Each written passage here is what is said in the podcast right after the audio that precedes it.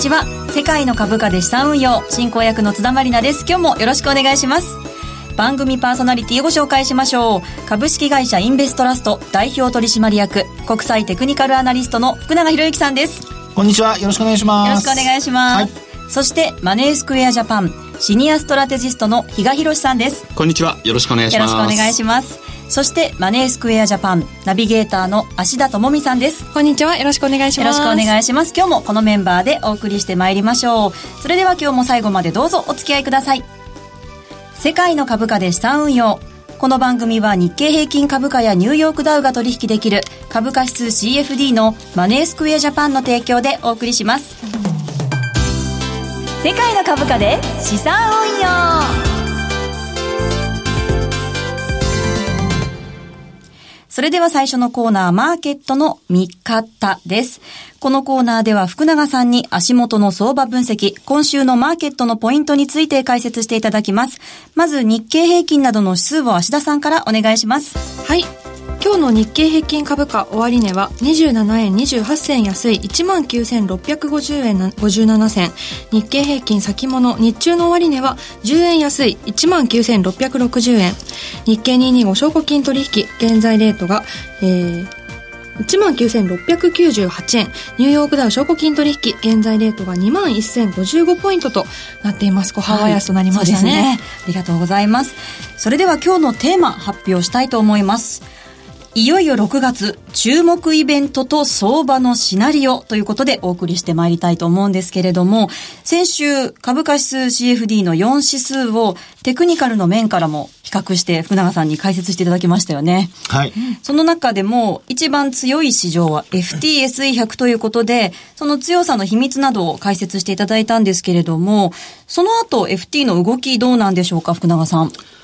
えー、っとですね、あの、まあ、皆さんもし、えー、まあ、現物も、あるいは、あの、CFD もですね、両方、まあ、ご覧になる方、どちらでも構わないんですが、はい、まあ、できれば CFD でお話をしますので、あの、CFD のチャートをご覧いただきたいと思うんですけど、まあ、こちらをご覧いただくとですね、あの、先週から、一応株価、まあ、株価というか CFD の値はですね、これあの、なんと高値更新してるんですよね。そうですよね。はい。まあですから、まあお話をした通りと言ってはなんですけども、まあ一応やっぱり上昇トレンドが続いているということで、ええ、まあ高値更新となっているところを見ますと、うまく、あの、まあ乗れた人は、はい、まあ少なからずは利益が出てですね、うん、あの、まあ、あお試しした人にとっては、まあいい一週間だったのかなと いうふうには思いますよね。福永さん、ね、ちなみに、はい、あの、チャートでちょっと用意してるんですけど、はい、先週週の時点では、あの、25日線と75日線がこう絡み合って、ずっとくっついてる形で、はい、これがだんだん25日線が下から突き抜けてきて、だんだんこの乖離が広がってると思うんですけど、はい、これはトレンドの強弱とかに関係してたりとかするんですかね？えっ、ー、とですね、トレンドの強弱っていうことで言うと、あの、もし皆さんがこうご覧になるとしたら、あの、角度を見てほしいんですよ。角度上昇角度。はい。はい。例えば、あの、まあ、水平になってる時って、まあ、180度か0度じゃないですか。はい。水平の時はね。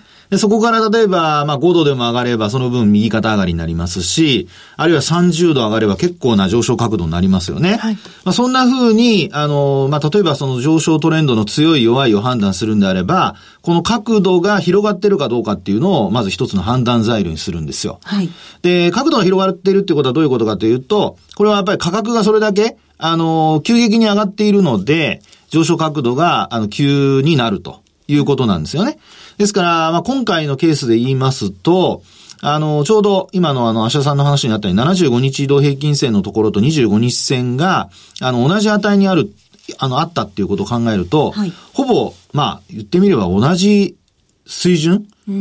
要は動いてなかったってことなんですよね。はい。ほとんど動いてないので、あの、期間の異なる、あの、移動平均線がほぼ同じ値にあるっていうことにつながるんです。で、そこから、あの、25日線が急激に上昇してきたっていうところを見ると、えー、これは直近の FT の上昇が、ええー、まあ、あの、影響していると。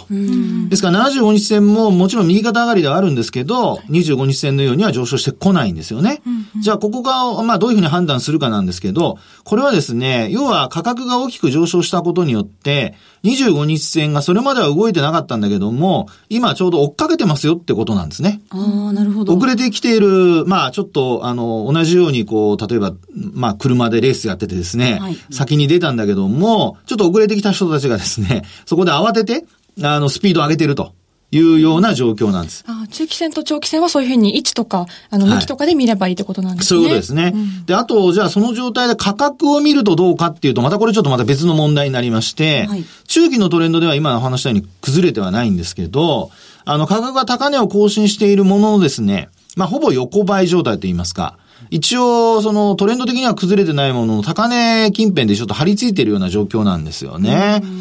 で、まあ、こういった状況をですね、じゃあどう考えるかなんですが、はい、あの、25日線が近づいてきても価格が落ちないようであれば、これは、あの、もう一回、あの、上の方に離れる可能性が出てきますので、はい、まあ、そういう場合は、そこからもし上に離れたら、またそこに乗っかると。ああ、そういう場合は今からでも乗っていけるそうです。トレンドフォローっていうことになりますね。はい。はい。その代わり25日線がしっかり近づいてくるのを待たなきゃダメですよ。はい。はい。で、一方で、あのー、近づいてくる途中で落ちたりなんていうことになりますと、はい、その場合にはまあ5日移動平均線を下回るなんてことになってくると、まあ、あの、上昇、急上昇してくる25日線に近づく、えー、近づくっていうところぐらいまでですね、まあ、反落する可能性があると。はい、その場合にはやっぱ押し目買いっていうことになるかと思いますけどね。うんうん、乗っていくなら慌てずっていうことですね。そうですね。うん、で、順張りか、あるいは待ち伏せなんですけど、はい、あの、順張りの場合には、あの、強い、えー、トレンドが発生してるってことになりますから、はい、できるだけ早く、で、待ち伏せする場合には、これも今度は逆に、できるだけ引きつけて、あの、乗るというのがポイントになると思いますけどね。はい。はい。あと先週あの、ダックスの方が、あの、トレンドも出ていて、はい、かつ、押し目もしっかり出ているってお話をされていたので、ちょっと個人的に面白いなと思って、はい、ちょっと今日チャートを持ってきているんですけれども。はい、番組ホームページに資料が上がっています。はい。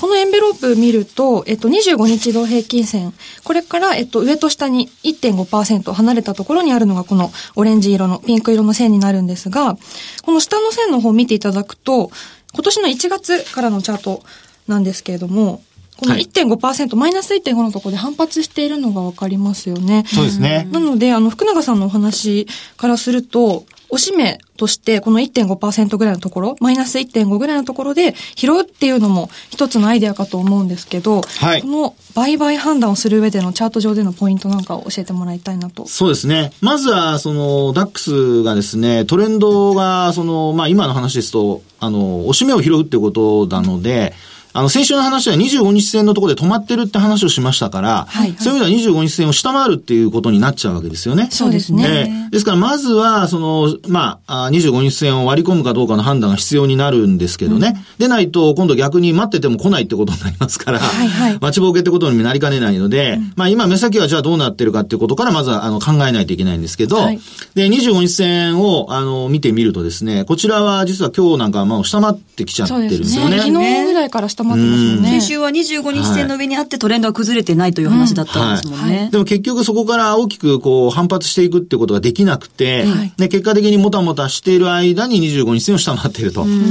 ですので、こう考えるとですね、もう押し目買い、今はもうすでに押し目買いしちゃった人は、うん、あの上値が重たいと思った時にはですね、これあの買い増しするんじゃなくて、基本的にはロスカット。あの放送前に私がこれ買い増ししたくなっちゃう局面じゃないですかって言ったら、ね、ちゃんとロスカットしなきゃダメだよという。はい、そう、はい、ロスカットですね。まずはロスカット。で、そこからですね、今の芦田さんの、あの、まあ、あのこう過去のね、あの、値動きから見た特徴を捉えて、で、えー、その、マイナス1.5%に、エンベロップっていうのはこの、移動平均線に平行線を引くものなんですね。はい。で、上下に引いてるんですけど、まあ、実は僕はですね、あの、まあ、上と下の平行線っていう場合で、これ1.5%プラスマイナスでやることが多いんですが、はい、僕は最小値と最大値っていうのをちゃんと取ってですね、そういうふうに僕はやったりしてるんですよ。うんうん、なので、まあ、今回、あの、資料を見ると、あの、上の方のプラスの1.5%超えてるじゃないですか。そうですね。で、こういうふうに見ちゃうと、ちょっと、あの、じゃあどこをしようかって話にもなりかねないので、あの、最小値、最大値っていうような形でですね、あの、本来エンベロープ上下の、あの、幅を変えても、あの、いいと思います。で、実際に今回のケースで言うと、マイナス1.5%あたりのところで、えー、ちょうど反発しているっていう流れになっているので、まあ、今回もですね、はい、あの、そういうことも考えられると。ただし、ここですごく重要なのは、25日線との平行線でしょ？はい。これ25日線下向くと、エンベロープも横ばいないしは下向きに変わるんですね。そうですよね。ですから本当にこれあの上昇トレンドが続いているという前提の中で考えないとダメです。うん、おしめですからね、そもそもね。なので、あの、エンベロープが例えば横ばいに変わったり、あるいは下向きに変わったりっていうことになると、25日線も横ばいないしは下向きに変わってるってことになりますから、うん、そういう時の1.5%っていうのはこれ気をつけなきゃダメです。おしめ買いとしても単純に機械的に買いに行っちゃダメですよってことなんですね。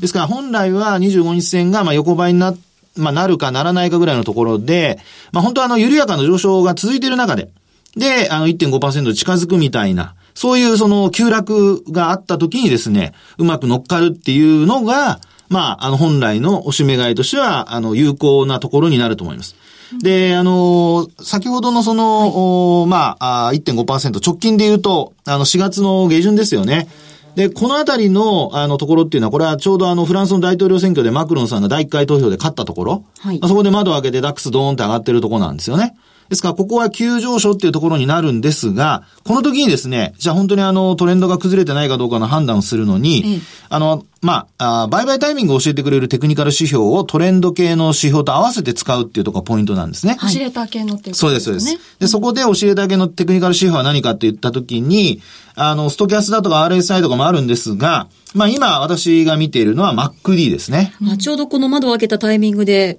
クロスしているんですよね。はい、そうです、そうです、うん、で、ここでね、重要なのは、ゼロラインの上でクロスしてるってことが重要なんですよ。はい。で、MacD っていうのはゼロを下回ると、あの、まあ、要は下降トレンドっていうふうにトレンドの判断をするんですね。はい。で、ちょうど、あの、25日線下回ったところでも、MacD はゼロラインの上で、上で、止まって、シグナルを MacD がこう、クロスして、上がってる。上がってったと、はい、ね、上向きにクロスして、それで抜いていった。その後に、えー、シグナルも上向きに変わったっていう状況ですから、はい、こういった状況がですね、今回のケースでも、その1.5%、マイナス1.5%に近づいたところで、発生するかどうかね。はい。これ同時に起こるようであれば、一応、まあ、上向きのトレンドが続いている中での反発ってことになるので、うんえー、おしめ買いというのがですね、生きてくるってことになるんじゃないかなというふうには思いますけどね。なるほど。テクニカルを合わせて使うと、より、そうです。トレンド系と教えた系合わせて使いましょう。はい。あとですね、ニューヨークダウンについてなんですけれども、はい、先週持ち合いの中で上限に近づいているとおっしゃってたんですけれども、はい、こちらはテクニカル的には今どうなってますでしょうか？そこですよね。はい、ニューヨークも結構ね、あの、まあ、現物で見てる人も多いと思うんですが、はい、ニューヨークダウはですね、こちらもあのテクニカル指標で見ますと、株価戻ってるように見えるんですよね。で、これあの、先ほど最初にお話した FT ももし見られるようであれば、両方比較してみてほしいんですけど、はい、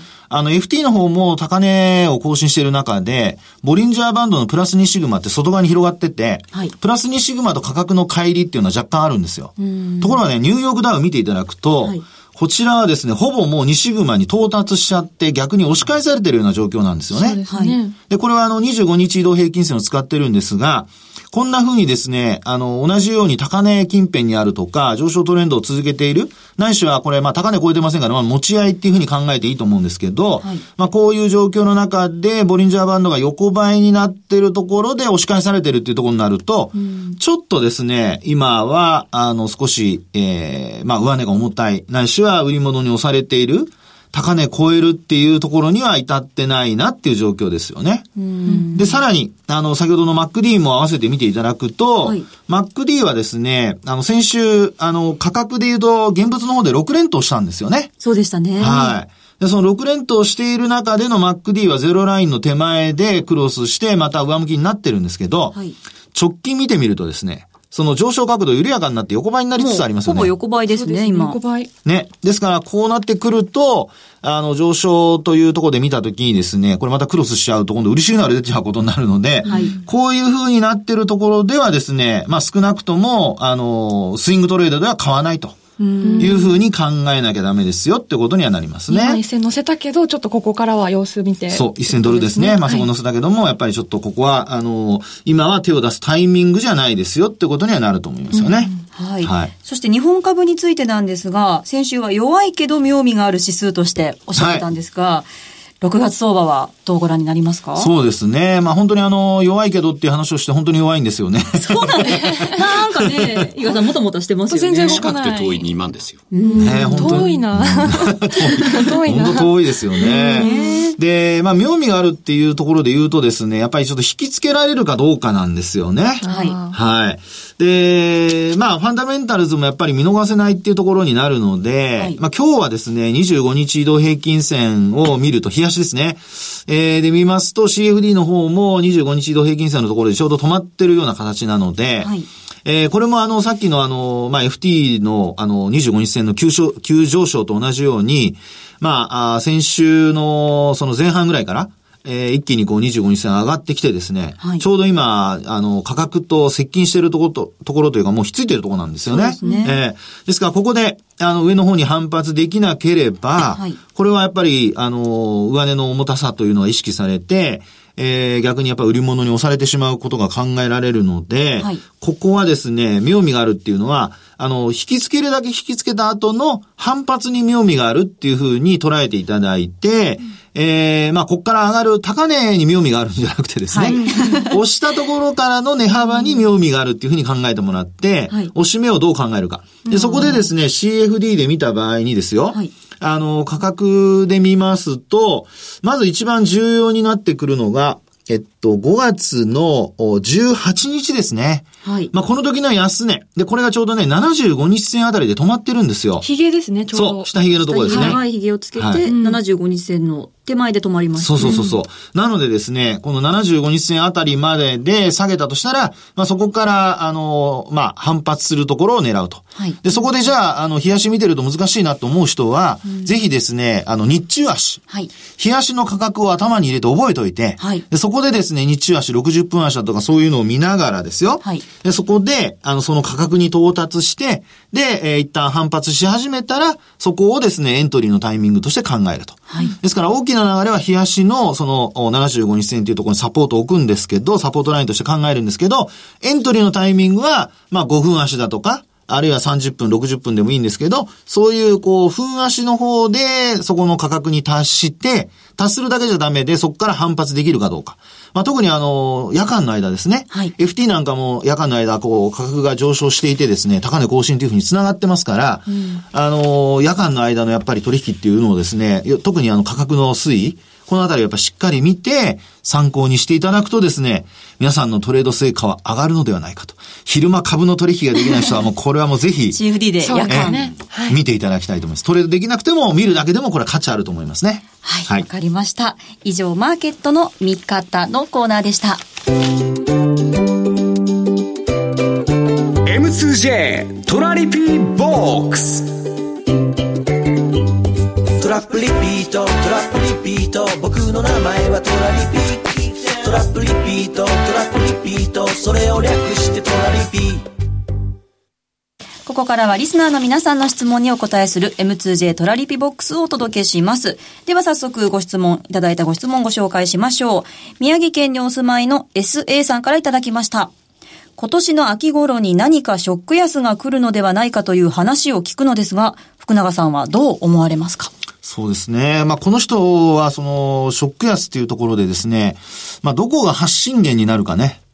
そこに、まあ皆さんやっぱりちょっとこう注意を置いておく必要があると思うんですよね。はい、まあなんか予兆が出てるって言った時にアメリカなのか、あるいは日本なのか、あるいはその新興国なのか、はい、あるいはそれこそ中国なのかとかですね。まあいろんなポイントあると思うんですが、まあ、あの一番情報を得やすいところで考えると、やっぱり国内ですかね。国内で言うと何が？国内で言うとですね、はい、やっぱ政治的な問題ですよね。でそう考えると、まあ、あの、これは、あの、フィナンシャルタイムズが作った造語ですけどね。はい。あの、ブレグジットにかけて、はい。アベグジットというのがありまして。出ました。だいぶ前にね、この番組の中でもお話したことありますけど。一時期ちらっと流行りましたよね。ねアベグジットってどういう状態ですか？ね。これは、要は、その、安倍総理がですね、はい、あの、それこそトランプ大統領のあの、ロシアゲートじゃないですけど、はい、まあなんかいろいろそういうふうに、まあ、辞任とまではいかないものの、まあ、支持率が下がるだとか、はい、そういうところにつながると。あと、やっぱりそこが直接そういうふうにならなくても、これからの都議会選挙だとかですね。ああ、そうですね。ね、あの、東京都議会選挙なんかもありますので、そういう中で、あの、まあ、あ国政につながる、あの、結果っていうのはよく言われてますから、都議会選挙の結果がですね。ですから、都議会選挙で、あの、自民党が、こう、まあ、負けるとか、そういうふうになってくるとですよ。今、あの、市民ファーストの会だとかですね、そこと、あと、公明党が手を組んでっていう都議会やってますんでね、はい、そうなると、あの、国政の方にもひょっとすると、まあそこで勝てばですが、影響出てくる可能性ありますよね。そうなると外国人投資家ってやっぱり政治的な混乱を嫌うので、はい、実際にあのアベグジットにならなくても、そういった問題が秋のまあ選挙っていうところでですね、まあ選挙というか秋の、秋の頃にですね、はい、タイミング的にはなんか出てくる可能性ありますから、はい、まあ、そういうのはちょっと注意しておいた方がいいかもしれないです。はい、わかりました。はい、こんな感じで毎回皆さんの疑問や質問にお答えします。番組ウェブサイトのページ右側にある番組宛てメール送信フォームからご参加いただけます。また番組公式ツイッターでも質問を受け付けています。世界の株価で資産運用、もしくは RN アンダーバー世界で検索してください。さあ、質問といえば、番組の出演者に直に質問できるチャンスが、芦田さんあるんですってね。はい。えー、6月の17日土曜日、広島で、世界の株価で資産運用スピンオフセミナーを開催します。福永さんに今回もご登壇いただきまして、はい、えー、最後には3人のトークセッションもあります。私も司会で参加したいと思います。6月18日日曜日、こちらは大阪なんですけれども、株価指数 CFD 運用力向上講座。こちらは、えー、現役ファンドマネージャーの西山幸四郎さんをお迎えしまして、比嘉さんと二人でトークセッションもありますので、えー、5月31日更新の番組ブログからお申し込みください。はい、皆さんのご参加をお待ちしています。以上、M2J トラリピボックスをお送りしました。M2J インフォメーションここでマネースクエアジャパンからのお知らせです。日経225やニューヨークダウなどを取引対象とする株価指数 CFD の運用をお考えのあなたへ。マネースクエアジャパンでは、ただいま新規口座開設キャンペーンを開催中です。お取引に応じて最大1万円分の Amazon ギフト券をプレゼント。年に何度も配当相当額が受け取れる。ほぼ24時間祝日も取引可能。為替リスクを受けずに海外株価指数を取引できるなど様々な魅力を持つ株価指数 CFD。マネースクエアジャパンなら特許取得の注文方法トラリピや便利なトレードアプリポケトラ。初心者でもよくわかるセミナーやレポートなど充実したお取引環境であなたの運用をしっかりサポートいたします。この機会にマネースクエアジャパンで株価指数 CFD の運用を始めてみませんか？キャンペーンの詳細は番組ウェブサイトにあるバナーから特設ページをご覧ください。当社の取扱い商品は投資元本以上の損失が生じる恐れがあります。契約締結前交付書面をよくご理解された上でお取引ください。金融商品取引業関東財務局長金賞第2797号株式会社マネースクエアジャパン。以上お知らせでした。世界の株価今週の投資戦略さあ、このコーナーでは、比嘉さんに世界各国の株価指数の動向を分析した上で、今週の投資戦略を発表していただきます。はい。まずは前回、小暮がですね、コメントしたのが、やはり、あの、冒頭でも取り上げられてました FTSE100 魅力的なんじゃないの、はい、という話してましたけども、まあもう冒頭でお話しした通り、新高値を取るというぐらいしっかりした動きにはなってたので、まあどちらかというと本当5月振り返ると、一番綺麗な形してたのが FTSE だったのかなそうですね。綺麗にトレンド出てますから、うん、言い方もできるのかなというふうに思いますね。はい、そして、この後じゃあ6月というところでいくと、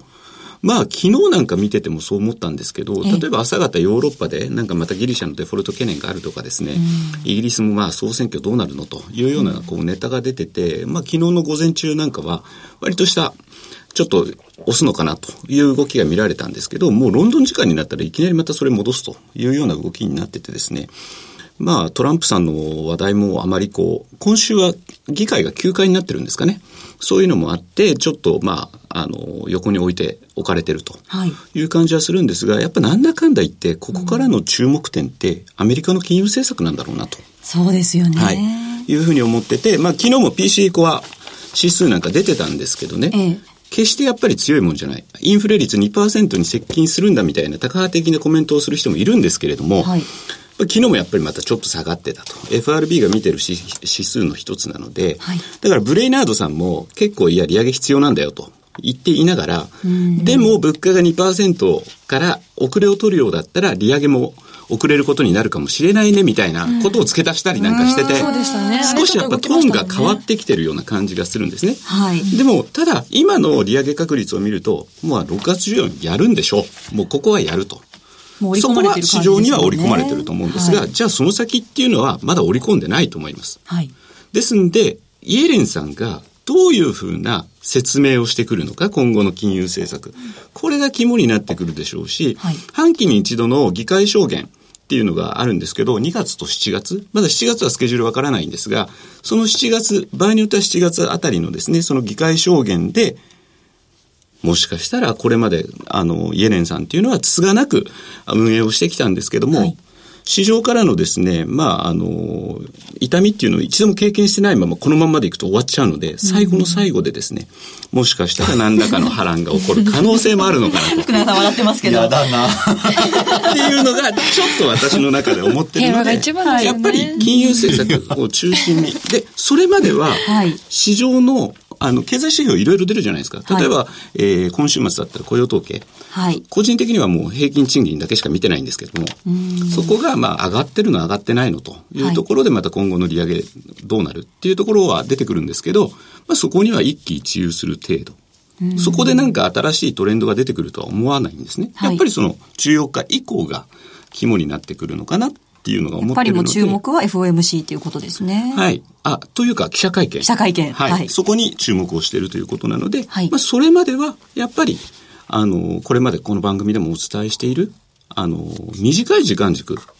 日もだから午前中なんかって、売りのトレンドが出てたりとかするので、はい、そういうのにしっかり、そういうのを積み上げておく。はい。っていうところが大事になってくるかな。で、そういうふうなちっちゃ、まあ60分足なんかのトレンドで乗ってたら、あれ？思わ思わぬところでそれが続いて、冷やしでもトレンドが出てるとか。結果として長い、えー、中長期でっていうことになるかもしれない。そうなんです、そうなんです。その積み重ねが今大事な時なんじゃないかなというふうに思うので、はい、引き続き、まあ60分足を中心にしたトレンドに乗るということをですね、まあ、それは日経225でも FT でもニューヨークダウでも、どれでもということですね。はい。さっき福永さんからもね、最初こう、大きな流れは日足で掴んで、その後短い足でっていうお話もありましたよね。そうですね。エントリータイミング、それから比嘉さんの話にあったように、はい、あの、短いタイミングで入って、実は長いタイミングにこう、つなげていくっていうね。うん、そういうのができると、本当にあの、利益的にも、あの、積み上がっていきますんで、はいあの、ぜひそういうのを試してほしいと思いますけどね。はい、あとは一回一回やっぱちゃんと勝負をしてくださいってことですね。そこに積み上げていくっていうわけじゃない。はい。例えば寝頃感でまた買いますとか、はい、そういうのではなくて一つポジションを持ってしっかり手締まってから次っていう形を、利益を確保してからね。はい。はい、わ、かりました。以上、世界の株価今週の投資戦略のコーナーでした。さあお送りしてまいりました世界の株価で資産運用この番組はリスナーの皆さんと一緒に作っていく番組ですご質問や感想などどしどしお寄せください番組ウェブサイトのページ右側にある番組宛てメール送信フォームからご参加いただけますまたご質問はツイッターでも受け付けています。世界の株価で資産運用、もしくは RN アンダーバー世界、RN アンダーバー世界で検索してください。たくさんのメッセージをお待ちしています。お待ちしてます。お待ちしてます。はい。それから先週から募集しているユースト配信日の特別プレゼントもまだまだご応募受付中です。締め切りは6月13日火曜日、番組特製500円分のクオカード5名様にプレゼントします。ここまでのお相手は福永博之とマネースケアジャパン比嘉宏と芦田智美と津田まりなでした。それではまた来週さようなら。さようなら。世界の株価で資産運用この番組は日経平均株価やニューヨークダウが取引できる株価指数 CFD のマネースクエアジャパンの提供でお送りしました。